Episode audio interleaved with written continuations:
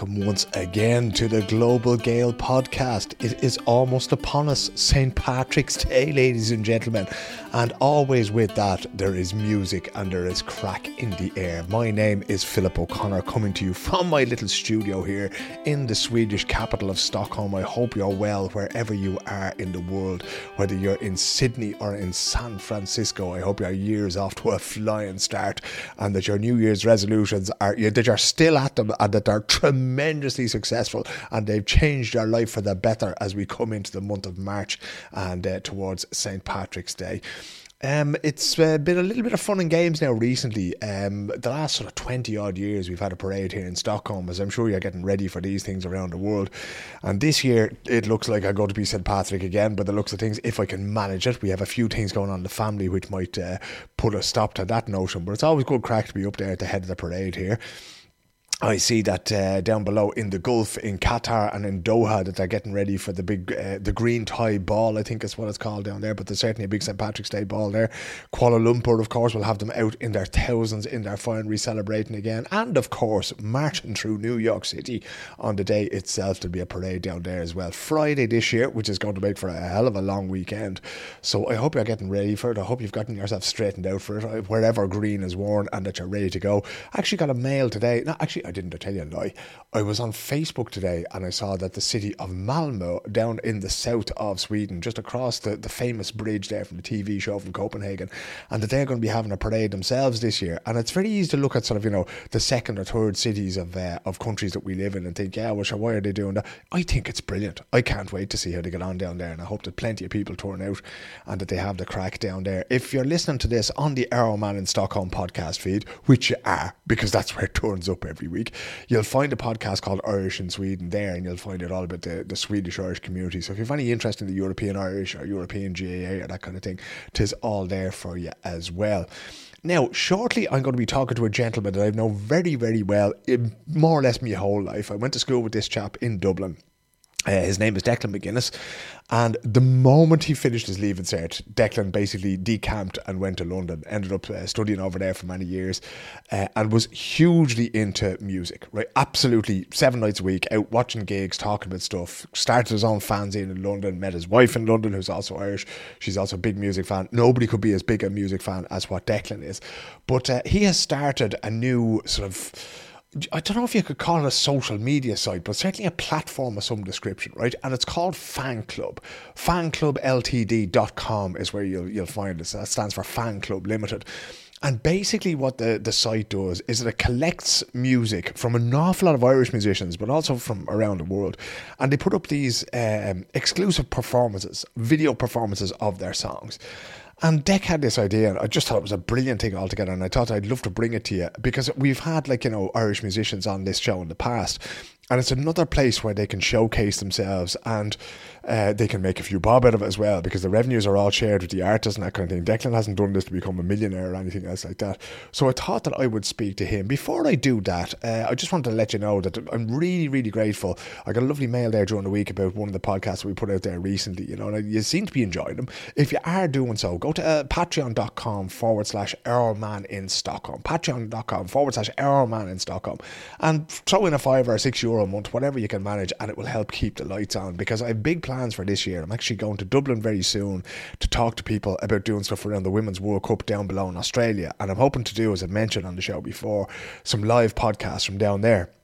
Uh, with you know, with the idea being that you know the pandemic is sort of in the rearview mirror now, and really get out and visit the Irish communities abroad where I can. Now, obviously, I'll be doing other work down there as well, but every little bit helps, ladies and gentlemen. So if you do have a five or six euro to spare every month, if you don't, that's fine because as I've said before, I know what it's like to be poor and abroad. Right when you've moved abroad for the first time, and you'll see them all in the Facebook groups looking for accommodation in St Kilda down below in Australia, that kind of thing. I know what that's like to be trying to get yourself established. Don't worry about it.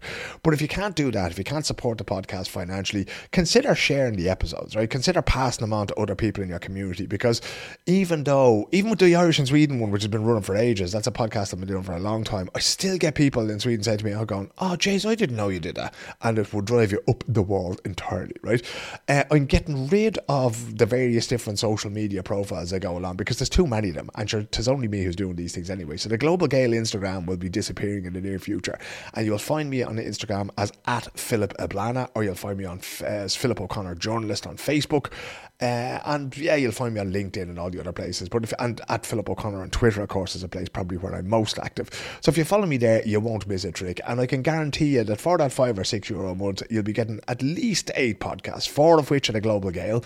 Uh, that's dedicated to the 70 million Irish around the world, or the people, 70 million Irish people of Irish heritage around the world. You have the Irish in Sweden podcast, you have the Ironman in Stockholm podcast, you have a podcast called Premier Swedes, which talks to uh, Swedish footballers who played in the Premier League, fairly apparent from the name, I would have thought. And God only knows what else will be coming out there. There's a couple of business podcasts coming up as well that I was talking to somebody about the other day. But all of it will go on the one feed, so it's all theirs. And and really, it doesn't come down to the money because look, at a fiver is a cup of coffee in most of the places that the Irish around the world are living for the most part. You know, in, in wherever in, in Stockholm or New York. So if you can throw it in there, and the more people who do it, the more free I'll be to come to your events and to come and visit you where you are and tell your stories from there, rather than having to call you up on Zoom. Because lads, love chatting with you on Zoom, love chatting with you on the podcast in general, right? But I'd love to get out there and sit down across a table from you in some of the Irish bars of New York or in Chicago, that kind of thing, and really, you know, visit the places that you work and see your communities in action. And if you're doing any events or that kind of thing, feel free to get in touch. And if I happen to be passing through, Jays, I'll probably pop up. Anyway, this is the conversation with Declan. Now, Declan lives in the Cayman Islands, but he has the kind of job where he travels an awful lot. So he'll just be back in London and Luxembourg and Dublin and that kind of thing a whole lot. Unfortunately, now uh, I wasn't able to hook up with him in person to do this conversation. But the most important thing, especially for those of you listening in London, Joe O'Neill and your entire Irish Creative Collective, I hope you're pricking up your ears at the mention of your organisation now. Dec and Fan Club are putting on a gig in London on the 12th of March, right? And the whole idea is to get people in the door, enjoy the live music, create the, the exclusive video content, and then put it up there for people around the world to see, right? So I think the tickets are peanuts, right? Uh, so go down there. I think he said it's either six artists or ten artists. I can't remember, but whoever it is, it's going to be pretty decent and it's going to be well worth watching. So keep that in mind. He'll give the details. Fanclublimited.com is where you'll find it. Fanclubltd.com is where you'll find all the details. But here it is now the chat with Declan Magennis a, a, childhood friend, a school friend, and luckily at the age of 51, I still have him in my life and I'm very grateful for it. And I also now have fan club in my life, and sure, isn't it giving me great new music altogether? So here he is.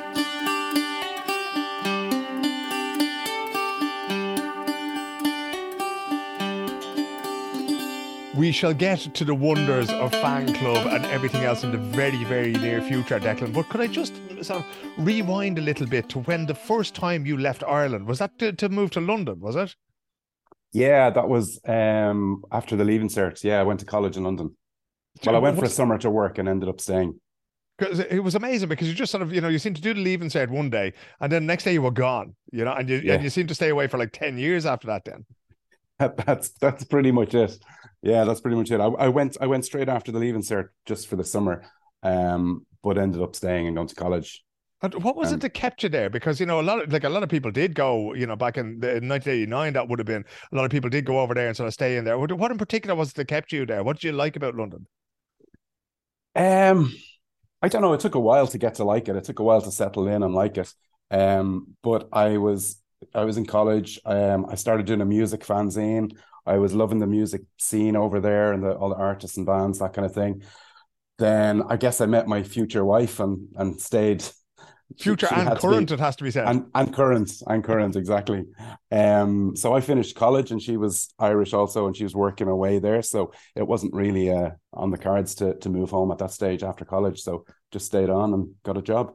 Mm. Even when we went to school, we would have been in the Baggot Inn and we would have been in the underground and McGonagles and watching bands from the time we were sort of 15 or 16 years of age. When you got to London at that point, how different was it? Because it seemed to us back home that when you started the IROC fanzine, that you were out sort of seven nights a week looking at bands, all sorts of brilliant bands that we would have given our left arm to see at that point. There, there was a bit of that. They weren't all great bands, but uh, there was a bit of that. Yeah, I, I got to London. I didn't know anybody.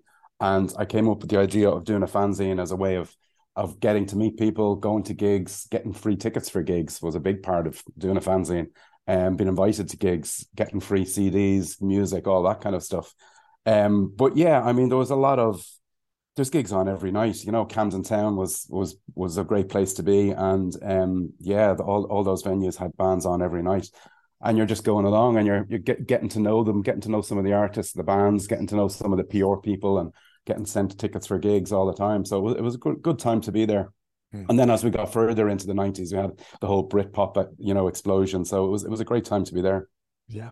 Um, how was it for Irish bands at that time? Because you know, bands that we would have gone to school with and lads that we knew who played and girls who, who played in that kind of, were they coming over and sort of trying to break into the British scene? Were they people who would have gotten in touch with you once you'd established yourself there? Yeah, there, there was a bit of that. Um, a, a, lot of them, they had a lot of them were centered around more the kind of the mean fiddler rather than Camden Town. So there was that kind of Irish scene of Irish bands were playing that venue, and and then every summer the, back then they had the Fleadh, the festival in Finsbury Park. So it was very much Irish bands. So yeah, there, there, there was a lot of that. I remember some great nights with like people like the Forget Me Nots and bands like that where we um they, they come over and play gigs. Yeah. Hmm. Were you sort of a bridge between those two scenes? You mentioned there was a different thing between the Mean Fiddler and Camden there. Where did you fit into it and where did the IROC fans in? I mean, from the name of it alone, it would say that it was fairly Irish focused. Did you sort of fit into one camp or the other, or were you just doing your own thing? Was kind of doing my own thing. I I mean I called it Irish rock, IROC, and I I was that because I they were the bands I knew and I knew Irish bands before I got to know any of the English or London bands. But um I, I guess I spent more time in Camden and more with the the English artists, the English bands. Um, but it was just trying to do a crossover. It was I wasn't trying to be restricted to any any type. Hmm. Was there anybody in particular who sort of stood out that you would have seen early in their careers, or did you just enjoy the sort of whole buzz of you know as we all did at the time, watching bands come up, some of them more successful than others? Yeah, lots of them. lots. There was a lot of really good bands who never made it. I, you know the usual story, and you know there's some brilliant Irish bands that came over and never made it. Um, but some of the the ones that saw early days, yeah, um, Sneaker Pimps come to mind. Seeing them in a tiny club with just a few people. Um, I don't know. I, I, mean, I got to see a lot of the early um, Oasis gigs and things like that as well, which was great um, in the in the early nineties. Um, did you realize how they how big they were going to be? Because I remember I was talking to Morty McCarthy from the Sultans of Ping there recently, and he was saying the first time he saw them, he went, "Yeah, okay, I get this. This is going to be absolutely huge." Did you have the same thing, or was it kind of like the first time I saw Erling Haaland or, or heard of Erling Haaland playing football? I just went, "Nah, he'll never make it." Yeah, it it was a bit like that. Yeah, because I, I didn't I didn't think they'd be as big as they were, you know, and selling two nights at Knebworth and all that kind of thing. But they they were just streets apart from anyone else at the time. The the buzz in the room when they were in the room and when they just got on stage, it was just a, a, a huge, it, it was just a different atmosphere with, with, them. But they yeah, they were streets ahead of, any, of all the others. Yeah. They often had that reputation not being the greatest musicians or the greatest players, but they certainly had some great songs. Were they very raw when you would have seen them the first few times at Camden? Yeah. yeah, yeah, they were. But it was it was also um I mean, most of the bands were raw at that stage. You know what I mean? When you're going to little venues in Camden and stuff, most of them are raw. It's it's not about you know some great sound and great musicianship. It's just about the the you know the vibe in the room and and the songs coming across well. And and they they could just carry it off. They just had and obviously they had that swagger and that kind of confidence. Was there was it a very competitive scene Dec because i think in dublin you know there was times when you know there was bands that fell out with one another and that kind of thing. But for the most part it was quite supportive. We would have been delighted to see anybody getting a record deal at that point. Was it the same vibe in london or was it a much sort of harder culture there would you have said no, I think it was the same vibe. I think they all bands were out supporting each other. You'd, you'd go to you'd go to Dublin Castle or something for a gig, and there'd be all sorts of other musicians and uh, guys there just to see the gig. They they're all supporting each other. There was a bit of you know when it got to that whole Blur and Oasis thing later in the mid nineties. I, th- I think that was more the media kind of contrived that more so than the bands having any problems with each other, you know, um, because you you know I, you'd go to you know Blur would be at Oasis gigs and Oasis would be at Blur gigs and all that kind of thing, and you know Pulp and all those kind of bands, they they all kind of hung out together. You'd see them at the bar together. Mm. I, I worked in the Shepherd's Bush Empire then for for a good portion of my time there, and you'd see all these bands hanging out together in the you know the backstage bar and parties and stuff. What was that experience like? Because that brings you another step closer to the whole scene with these bands coming in sort of seven nights a week and playing there. You know, was that a fun experience? Oh, it was brilliant. It was a great experience. And, you know, and even when I got out of college and got my full time job and all that, I, I, still worked at the Empire as long as I could because it was just so much fun. Um, the, the first time I went, I got I got tickets for the Cranberries, um, backstage tickets for the Cranberries through the fanzine, and they had a post. There was a poster on the wall for Elvis Costello playing four Fridays in November, and I couldn't afford to go for four Fridays in November to see Elvis Costello, so I, I went up and got a job. I just at the at the backstage party I asked for could I speak to the bar manager, got him. I said, "Yeah, any chance of a job?" He said, "Yeah, come in tomorrow and we'll we'll give you a test." And um and that's that's how I started working there. But um yeah, there's brilliant times there, great bands, really great venue. Uh, the Cranberries at that point as well, would they have been fairly sort of young in their career? This would have been pre Dreams and Zombie and all that kind of thing, yeah? Yeah, well, they're they're one of the ones actually. Uh, when you said who'd you see early on, I saw the Cranberries supporting Belly, um, and I didn't really know anything about the Cranberries. I'd kind of heard their name, but I was a big fan of Belly, and Belly came over to play their first, you know, London gigs in University of London in the in the student union, and Cranberries were supporting, and it was like, wow, these guys are really good. So um, yeah, saw saw them develop through the stages and during the fanzine. I got to meet them a couple of times and chat to them a few times, and um, yeah, so they they you know it was exciting to see them, you know, to see them change and develop over the years. Mm, we used to rehearse in this old building when I was playing music in uh, the Ormond Multimedia Centre there in the Quays in Dublin. Yeah. And the Cranberries used to rehearse in the same building. And Dolores O'Riordan always came across to me as one of the shyest people I'd ever met. Was she different in London? Because you kind of have to go there with your elbows out and go, look at this is me, these are my songs, make me famous kind of thing. I I've I I saw her both ways. I saw her um where she kind of not so much hide behind, but be behind the guys and let the guys do all the kind of talking and stuff. And then other times just being the the front person. I remember at a, a particular um, industry thing or party in in a in one of the hotels, and I had just put her on the front cover and um, of the fanzine. I had this cool cover, but I didn't have an interview with her. And so I remember talking to her about doing an interview, and and she was just i was i was basically kind of you know making a joke of the fact that you're now going to be rich and famous because you're on the front of my fanzine so you have to give me an interview but she was great fun and she was just joking along with the whole story and you know um so not not quiet or shy at all she was great but um I, I never did get the interview though. Were you surprised at how big they became after that? Would they have been one of those bands like oasis did you go okay i see where this is coming from yeah, not not so much because I saw them, you know, when they went to the states, and as an Irish an Irish bands who not many of them do what they did. You know, they did the whole U two thing where they just went on a tour bus and gigged and gigged and gigged and took all the support slots they could get, and you know, they famously supported Duran Duran, I think, for years and for on a big tour, and then they they flipped the tour halfway that Duran Duran supported the Cranberries um, because they did so well. So they they just worked hard and gigged all the time. So it, you know it was always going to happen for them. They were great. Is that the secret of it? Because you know, there's always that thing of uh, okay, you know, well, we get a record deal and then we put the record out, and that really is only when the work begins. Because it seems to me that you've got to travel, you know, to the Shepherd's Bush Empire and all the university and college bars that you can find in England and a college circuit in the states and that kind of thing. You know, from all, for all the bands that you've seen traveling over and back to, to the UK and to America, is that you know the secret sauce? I think it is with rock bands. I mean, uh, look at Inhaler. Inhaler are doing that at the moment. They're just playing all the time, traveling and touring all the time, and it's paying off for them. I mean, obviously, you know, we're we're in the kind of the TikTok generation where you'll get artists come and go very quickly on the back of you know a video or a song or something on TikTok. But I think I think there's still no, you know, that that's still tried and tested way of touring and gigging all the time. Is you know, it pays off for artists where does your personal love of music come from? I can't remember a time when you weren't talking about either Arsenal Football Club or music, or Anna, of course, and the kids. But you know, those two things seem to be sort of you know the prime uh, motivation factors in your life. I, I, I, it was probably the banished Phil back in the 80s and the Baggot Inn. okay, okay, okay. We don't have the libel insurance to discuss this, but we, we'll allow it.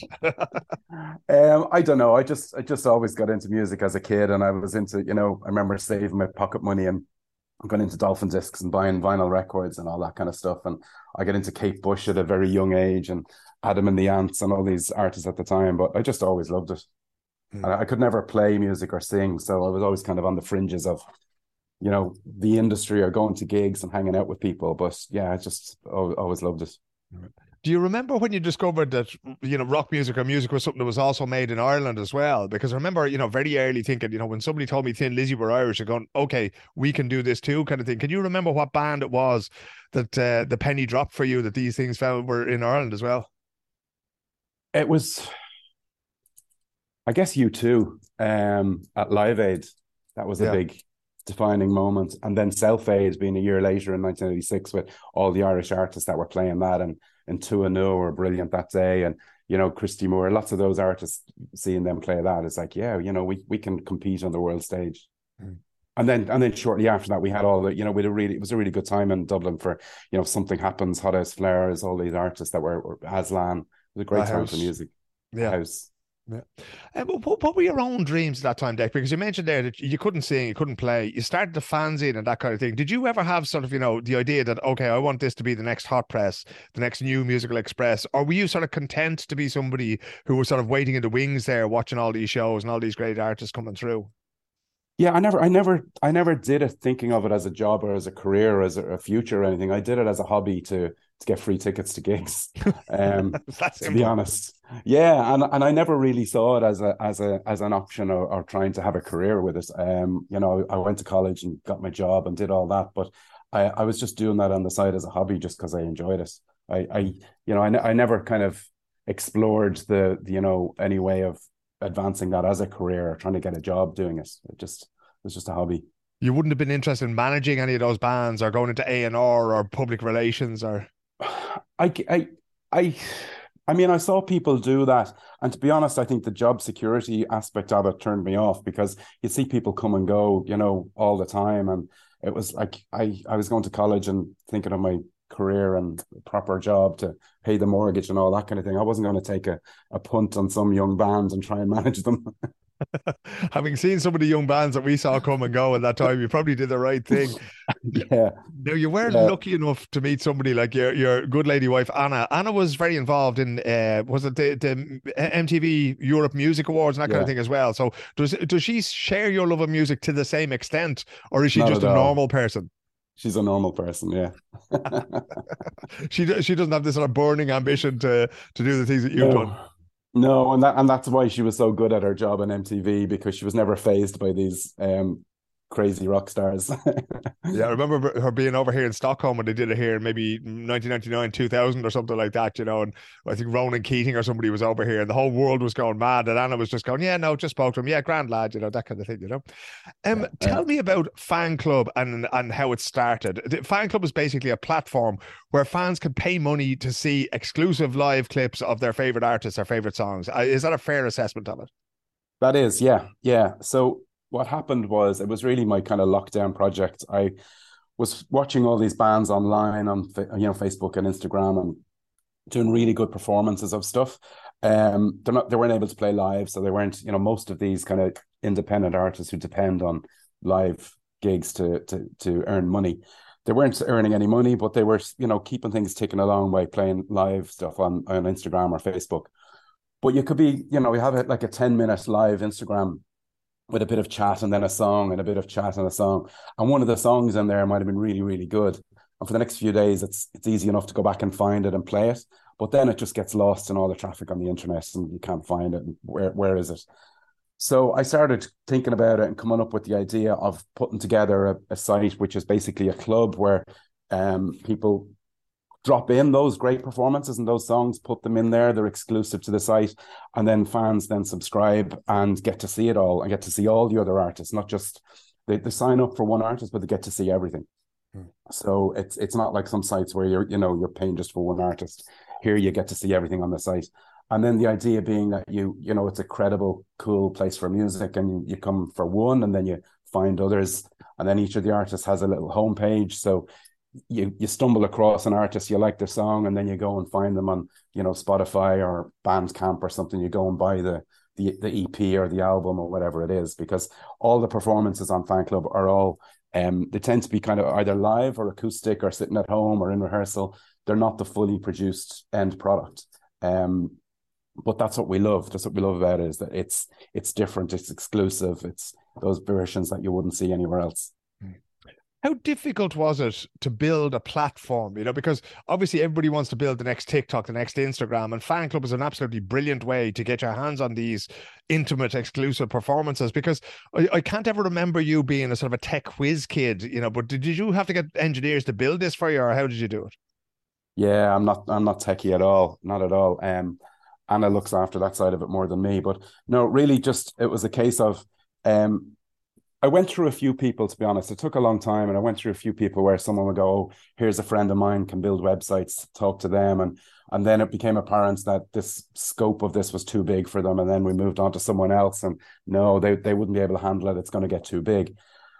So I got to the stage where I I literally just went online and came up with Google's and came up with ten big web design manufacturing companies in the US and went through them what what they've built, what they've done. I had some Zoom calls with people and ended up picking a company and going, okay, go for it. You're you're going to be the ones who are going to do it for me. Um, it took took a long time to do that to find someone to get financing in place to put it all together, and then it took them nearly a year to actually build it because we we wanted it to be special. We wanted it to work. We didn't want it had to be you know. It, it couldn't fail the first time. If people goes on, it's not working, they're never going to come back. So we were we were very conscious that it had to be able to handle the amount of traffic we'd wanted to handle. It had to be able to handle the amount of videos and all that kind of stuff. So um, it, it, took a long time to get it right, but um, and there's still like little teething problems we find as you go through it, but we're we're very happy with how it looks now. How many sleepless nights would have been involved in that year long process? Like, it was it easy for you to explain what you wanted, and then they come back with exactly that, or did you find yourself shouting at them, "Go, look, lads, for the last time, you know, I don't want that color. I want this to happen when I click on that." Yeah, it's still that's still happening, Phil. still happening, but no, I learned a lot from it as well, and and I got you know I got to meet some cool people who gave me advice and um, kind of nearly mentored me along the way and said, you need to do this first and do it this way. And that, so it's, um, it's been a, a learning process all along, but, um, yeah, what we got hmm. there. There's, there's two aspects to this, right? One is getting the platform built. The other is getting the music and the musicians and the videos and everything like that. You know, when you first go to somebody like Mike Hanrahan, for instance, who both of us know well, you go to Mike and say, "Look, I want you to put up." You know, how were those discussions? You know, did you have to tell him, "Look, you're going to make X amount of money. You're going to get this kind of thing." Was it easy to get no. people to come on board of the platform? It's not about the money. Um, I mean, the money is a plus, but you know, they get commission on the artists get commission for who's signing up. But no, it, it it's about the product.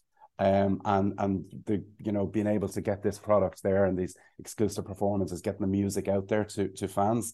Um, the difficulty has been trying to, you know, I'm like, you know, I'm sending emails off to people and and I'm like the, you know, promising them all this and then they just hit delete or don't even, you know, come back to me. It's getting to the people. And and what's happened is it's been word of mouth as I start to get to meet one and then another and then that builds it up. And when I get talking to them and I explain it, most of them love it and, and are on board. Mike Mike was a great example. You know, our mutual friend Dave Brown introduced me to, to Mike. And I, I met him in Laoghaire for a coffee, and um, he loved the idea and just loved it. And he's one of my biggest champions still. He's, you know, loves what we're doing and how someone like him who's been around a while, but we're developing all these new artists as well. And there's new artists coming through. And and he loves that aspect of it of supporting the music and the introducing people to new music. One of the things that, uh, correct me now if I'm wrong, but it seems to have made its debut in 2023 is that Fan Club is putting on shows, or at least turning up and recording shows at various different places. I think there was one in Dublin, and there's one coming yeah. up now in London at the end of March, I believe. Um, how how easy is that? How difficult is that? How much of it is Anna's MTV Europe Music Awards and your nights behind the bar in the Shepherd's Bush Empire being used there, or is it much easier in the modern world to just go and put on a gig and film it and put it out there? It is easier. Yeah, it is. Um, to be honest, what happened was I, I the, the first one we've done two in Dublin now, and the first one was kind of behind closed doors. We didn't sell tickets. We just got 10 artists in, hired a video guy to, to record them. Really, it was about getting the content because it's so hard to get these artists to to be, you know, a bit more proactive and actually recording stuff. Um, so the first one was really to get them in a room together, introduce them to each other, start building a bit of a community vibe, um, and record it. The second one was we so we said we'd do it again. It worked great. Let's sell some tickets. Let's get let, get some people in. Um, and we did that at the end of January there in Dublin with a really really cool gig. um, with six all female artists playing. Um, and we recorded all that. All the stuff is up on the site now. And yeah, we've got one coming up in London. And again, it's just it, we, we want to keep branching that out, you know. So the London one is in Water Rats on the 12th of March. And um, we've got three artists playing. One is an Irish girl who lives over there, and the other two are English based. Well, actually, one is an English girl, and then a guy, a Moroccan guy who's based in London. So we're trying to mix it up as well. That it's not all Irish. You know, it's it's it's kind of started as Irish just because we're Irish, but it's it's not all Irish music. Um, but yeah, it's really a, a, great way of getting the artists out there playing. The artists love it um, for the gigs and meeting other artists, and we're getting content for the site and getting the name out there. All along, when I started this, I said I want to get to the stage where we're having outdoor shows in Marlay Park or Fairview Park, where we've got like 10, 15 bands on over the day, and it's really cheap tickets and it's artists that wouldn't get to play a Marlay Park gig at that stage of their career, but mm. just get them in there and get like you know, so build it to the stage where where people are coming because they want to hear the music and want to find new bands and they might know one or two of the artists, but tickets are cheap, so they'll come along and, and see everyone else. Um, yeah. and and that's the way we're going with these gigs to build up slowly.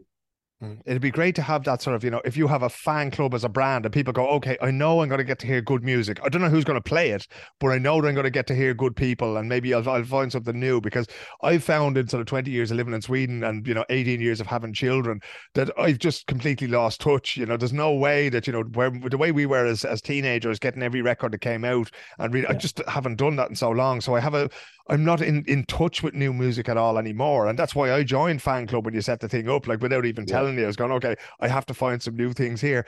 Uh, you mentioned that gig in Dublin at the end of January, right? No tickets behind closed doors. We're just going to test this out. What was the vibe like with those 10 acts who were there? Were they kind of, you know, post pandemic meeting people for the first time kind of thing? How do they interact with one another? Yeah, they loved it. I mean, so that first one was back in October um, with the 10, 10 behind closed doors. They loved it. They loved meeting each other. They loved kind of getting together and having a chat. And they all stayed and supported each other. And, you know, it, it was it was a really good vibe about the place. It I, I think people had been out and about a while. It wasn't their first time out at a gig, but there definitely was a post pandemic thing of let's do this again, let's get together and all that.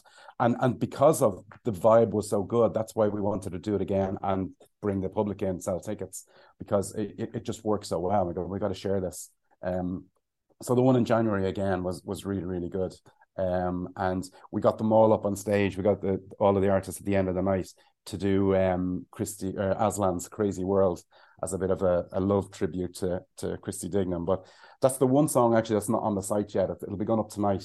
Um, but all the rest of their performances are on the site, and, and that's gonna that'll be going up tonight as the last song from the from that gig. But that's and that's another thing we want to try and encourage with the gigs is getting people playing together. Like at, at the first one, we had um, uh, Mike Hanrahan and Re- Rebecca McRedmond played together. They'd never played together, and they got up and did a song together. This one we got them. Uh, I'm I'm talking to the artists and for the London gig to get them to do a song together at the end of the night, and just kind of build up that kind of. It, again, it's exclusive performance. It's something you won't see anywhere else. Um, it has to be pointed out that yourself and your good lady wife have been living in the Cayman Islands for many years because both of you are working over there. How hard or easy is it to keep fan club running from, you know, you're a little bit off the beaten track there, Dec? Yeah, there's no doubt it'd be easier if I was living in London, probably or Dublin. Um, but I'm lucky enough that I get to travel a lot for work for my my real job, and I, you know, when I'm when I'm over there, I'll meet an artist and talking to artists and and Zoom is fantastic like this, you know. So most of them I haven't met or hadn't met before the gigs. Um, it's all done over Zoom. Um, and talking to them and getting them involved. Are you getting to the stage now where people are finding you, where an artist is going to say, "Look, at I want to be on fan club. My name is such and such. Can you put this video up?" Yeah, yeah, which is great. Yeah, it's great that we're getting to that stage. So there's there's a sign up button on the website when they come along for an artist that you can you know request info and we get in touch with them and and you know um, we quality control them, and then uh, and then we we get them on board. and so the quality control is that you and Anna basically going, okay, don't know about this. it, it is a bit, yeah, yeah, it is a bit. Look, it's you know we we want to be. I, I, as you said earlier, want it to be a credible site where people know the brand and go, I'm going to like that music. So it's yeah, um, we have we, we we are being careful about who who gets on board and who we bring on board. Um, but we're you know we're very happy with all the ones that we have on there. There's there's the same number again who are not on there yet, but who have agreed to come on. They just haven't got their videos ready. Um, we we don't we don't make a page live until they have at least five songs, at least five videos. Mm. So there's a lot in the background that are nearly at that stage, and they'll all be you know go live soon. Um, but yeah, it's yeah, well, we're happy with the acts that we have on there. Um, when you do look at the the metrics of this, are there a lot of people like? Can you see this sort of growing and growing and growing? Because often the hardest part of these things is surviving long enough to reach that sort of tipping point where all of a sudden everybody knows what fan club is and what those gigs in Marlay Park and Fairview Park and in London are all about. You know, so can you see a sort of a growing interest and and what artists are doing the business? Yeah, that's that's the the challenge is to is to keep it going long enough to get to get over that tipping point. Absolutely. Um, we've got a lot of young artists on there who have no doubt are going to go on to big careers. Um, and we just want to make sure that we're still around when they do, and that hopefully we'll have played a part in in developing their career, and they'll stay loyal to us and still keep giving us, you know, great exclusive um, performances and that kind of thing as they as they get bigger.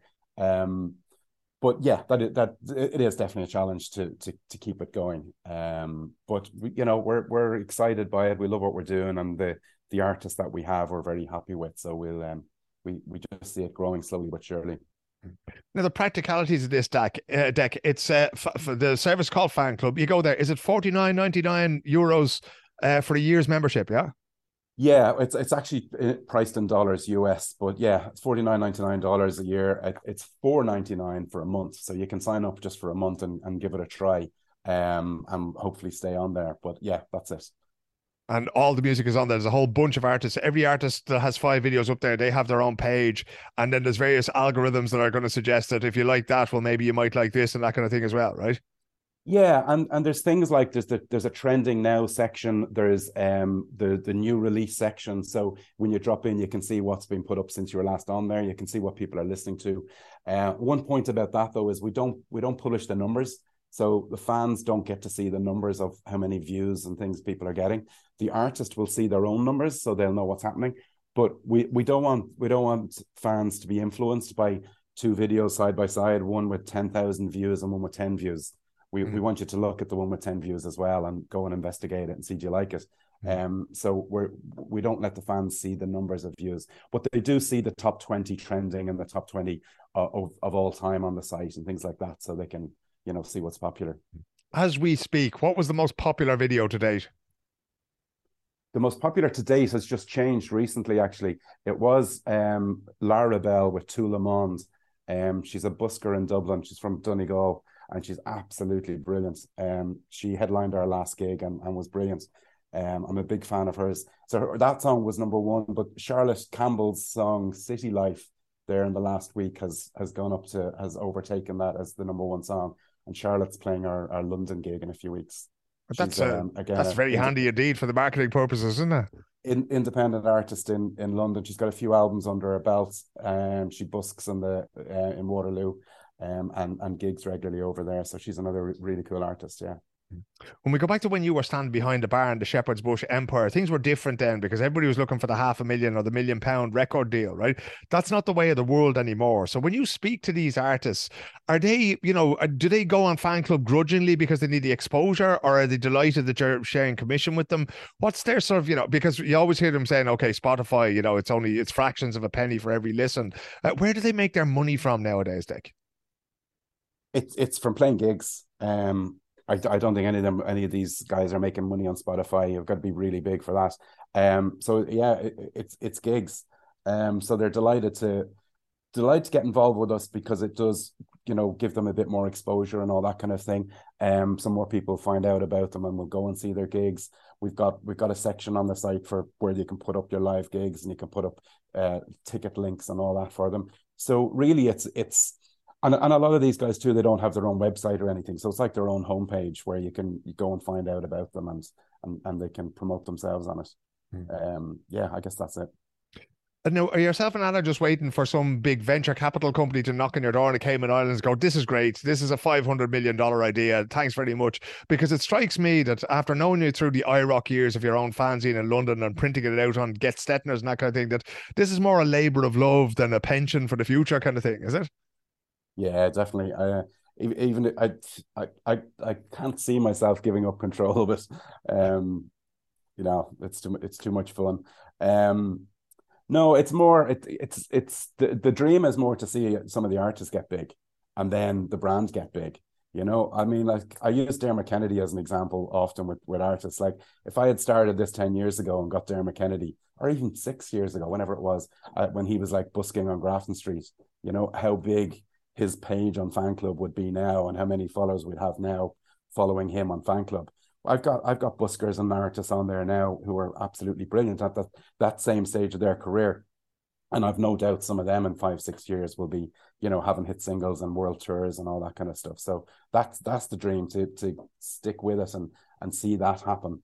Um, and then make sure they give me free tickets for gigs and stuff. exactly 20 30 odd years later after leaving uh, uh, dublin for, for london. Uh, we have to ask i know we started this conversation in london but uh, you've been in the cayman islands for how long now? Uh, 12 years.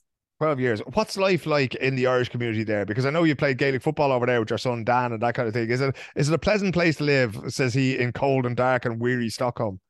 It's very very pleasant place to live. It is. Yeah it's a good place to be. Yeah i came over here for work for a year um, and ended up staying. So it's it's definitely a pleasant place to be. Yeah. No, has it has it surprised you in any way? Has it turned out the way you would have uh, expected over there? Because I don't think you expected to stay this long, did you? No, not at all. No, not at all. Um, we thought we'd give it a year or two and, and just see what it's like as a, as an extended holiday in the sun. But uh, no, I mean it's hard work. We work hard over here and all that. It's but you do have a nice lifestyle. It is good. Yeah. Hmm. How is the Irish community over there? Is the Gaelic football still going strong? Gaelic football has come very strong here. It's the it's the biggest sport on the island for participation, biggest sports club. Um, right. add, adding new teams every year, and it's it's doing really well. Yeah. Mm. And is there a lot now? Of course, we're coming up to St. Patrick's Day and that kind of thing. Will that be celebrated in the style to which you're accustomed, or will it just sort of pass by? No, it, it yeah, we've got a we've got a gala ball, green tie gala ball with the Black Donnellys are are coming down to play it. Um, from Vegas, fan club artists. Uh, so yeah, it's gonna be it's big, big night, big deal. Yeah.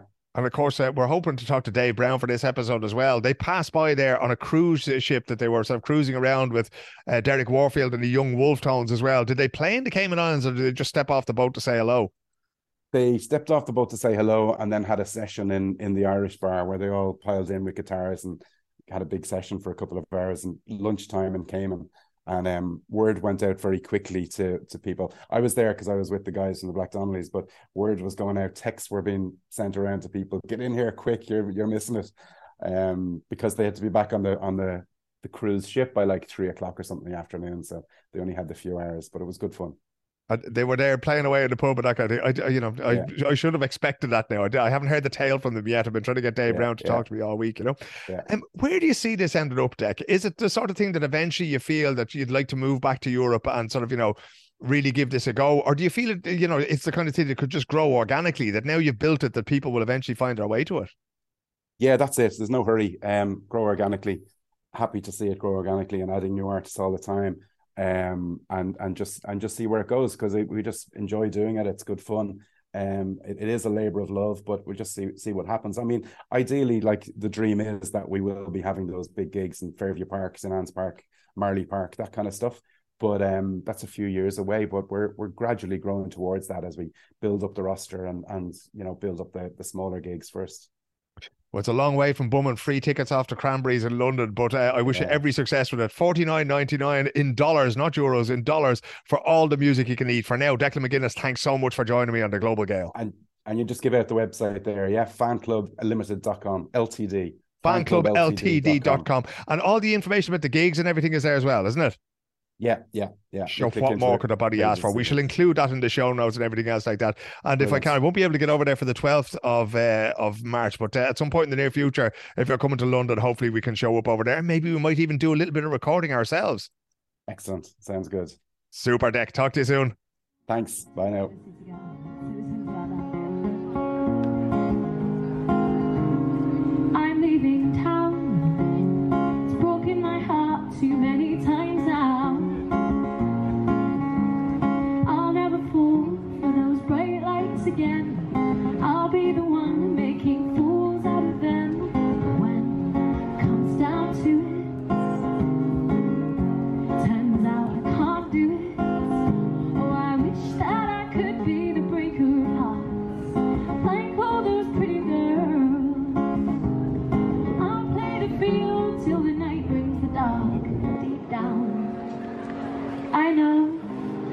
There